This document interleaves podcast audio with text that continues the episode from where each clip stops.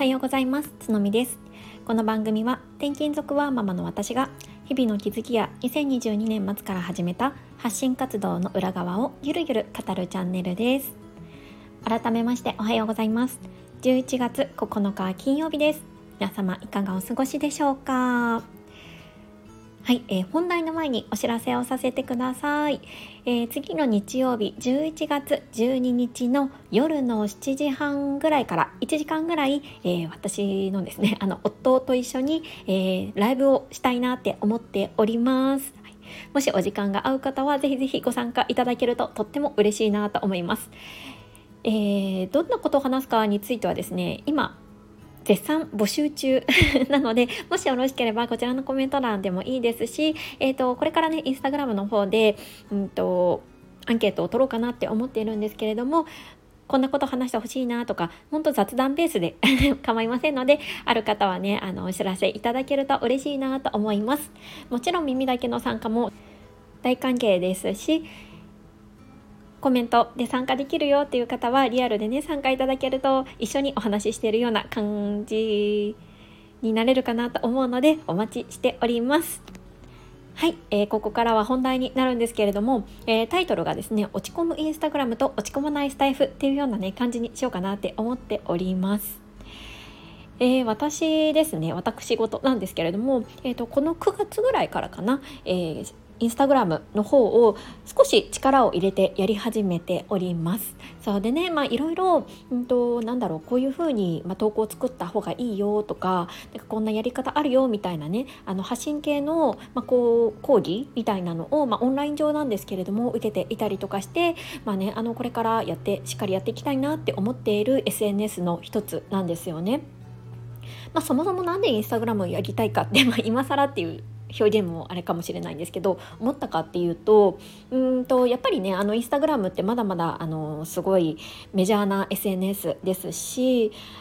自分自身の発信にも生かしていきたいっていうのはもちろんなんですが私の本業の方でもちょっと SNS 運用をねやっているんですよね。そうであの本業の方の SNS 運用もまだあんまりうまくいってなくって、まあ、それをねあの伸ばすためにはまず一回自分自身のアカウントで、まあ、どういうふうにね伸びていくかっていうのもねちょっと実験的って言ったらあれなんですけど見ていってその学んだことを本業の方の SNS 運用で活かせたら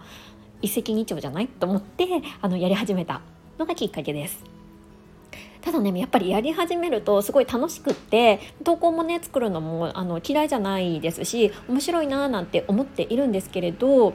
やっぱりねあの落ち込むって タイトルにあるんですけどなんかねどうしてもモヤモヤの気持ちがあるんです。えその話をね今日したいなって思っていて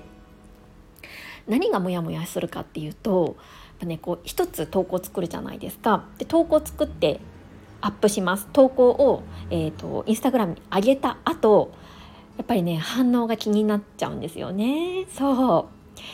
この気になっちゃってる自分が嫌になっちゃうんですよ。もうなんかあ自分承認欲求の塊じゃんみたいな感じですいませんお掃除ロボットがあの発動しちゃったので止めたんですけどそうなんか承認承認欲求こんなに自分持ってたの？みたいな感覚に陥っちゃってなんかそういう気にしてる自分を目の当たりにするのが嫌になっちゃうんですよね。そうそうなんかこうフォロワーさんから何か言われたとか そういうわけでは全くなくってむしろなんか言われるレベルまでに達してないんですけどアンチが来るようなねレベルまでには達していないんですけどそうなんかそういう自分に出会っちゃったみたいな 感覚わかりますかね？そんな風に思っています。一方ねスタイフに関しては私ちょっと前まで毎日こう配信してたじゃないですか。でスタイフはねこう投稿後その反応とかねあのコメントとか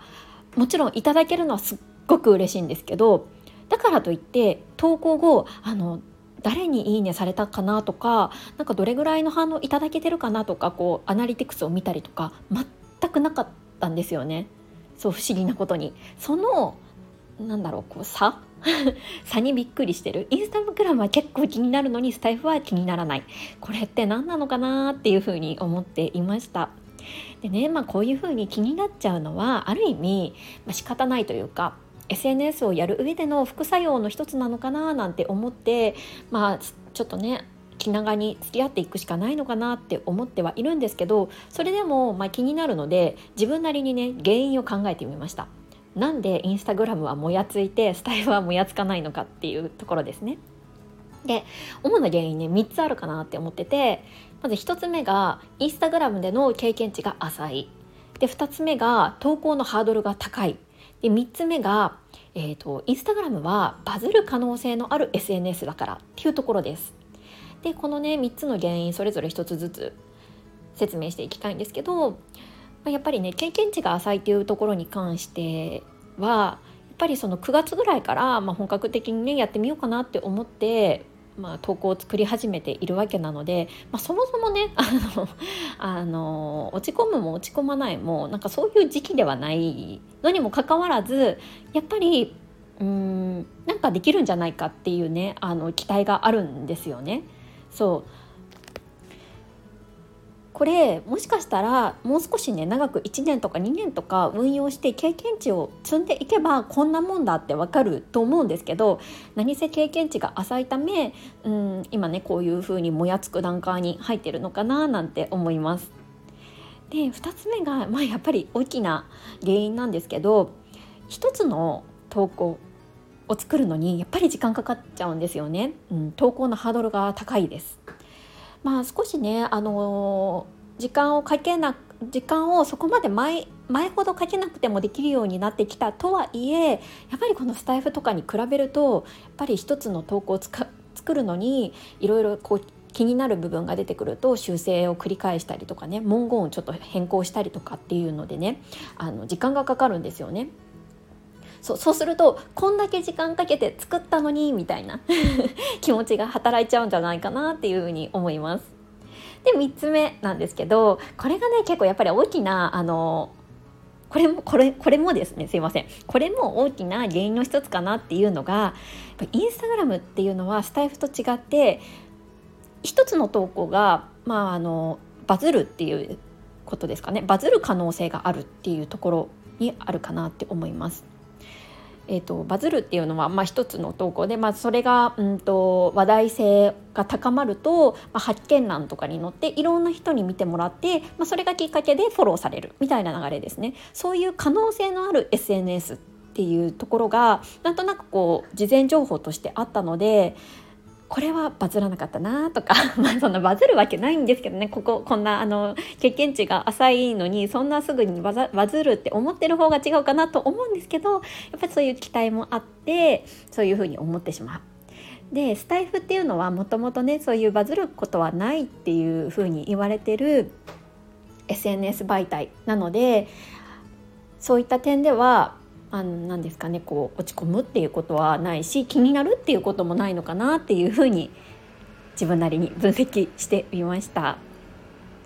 そうそうなんですよねそうだからねまあ正月さっきも言ったんですけど、まあ、こういうふうにね思っちゃうのはある意味副作用っていうか仕方ないな付き合っていかないといけないなって思うことではあるんですけどでもそれでもやっぱり長く細く続けていくためにはそれなりにね、まあ、対策をしていかないといけないっていうことで私がね考えた対策を最後にお伝えして終わりにしたいと思います。えーとですね、それはまず、えー、インスタグラムの投稿に関しては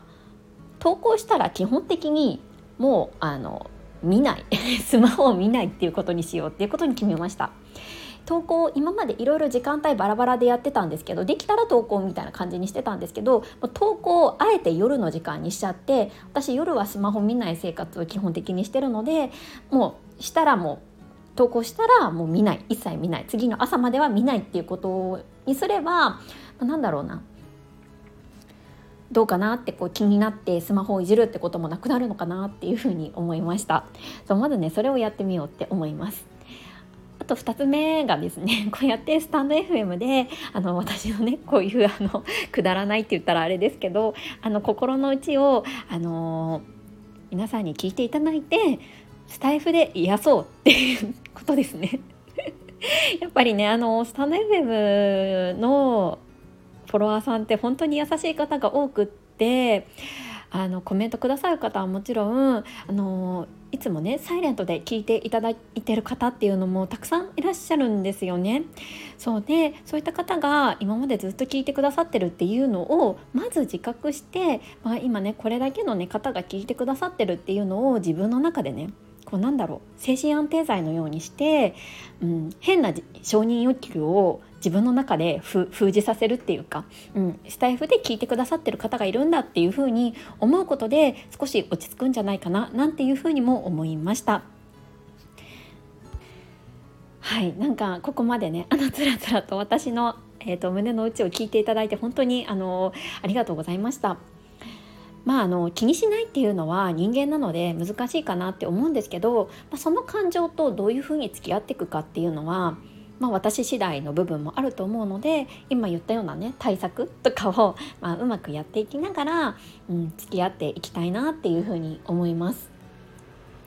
やっぱりこう SNS に疲れちゃったみたいな声ってよく聞くじゃないですか私今までインスタグラムを始めるまでそれってどういうことだろうって思ってたんですけど今分かったんですよね。あこういうことかみたいな。うーん。そう。だからねまあ本当にあの短期間で何かを得ようとするのではなく細く長くコツコツやっぱりねあの淡々とやっていくっていうのが大切になるのかなっていうふうに思ってます。あとはやっぱフォロワーさんとかだけフォロワーの数とかそういうまああとインプレッション数とかそういう、うんと、反応数とかだけじゃなくってやっぱそれによって自分が何に何を身についたか。自分が何を得たかっていうところにフォーカスしてうんとこれをやったから今の自分があるんだって思えるようなね、うん、行動をねとっていきたいななんていうふうにも思いました。はい、ここまで聞いてくださって本当にありがとうございます。えー、いつもね、いいねやコメントとっても励みになっております。こうやってね、聞いてくださる方がいるから、あの、インスタグラムも、そしてスタイフももちろん、あの、更新ができておりますので、これからもどうぞよろしくお願いいたします。はい、週の最後ということで、今日が終わると明日お休みっていう方もいらっしゃるかなと思うんですが元気に楽しく過ごしていきましょう。それではまた次回。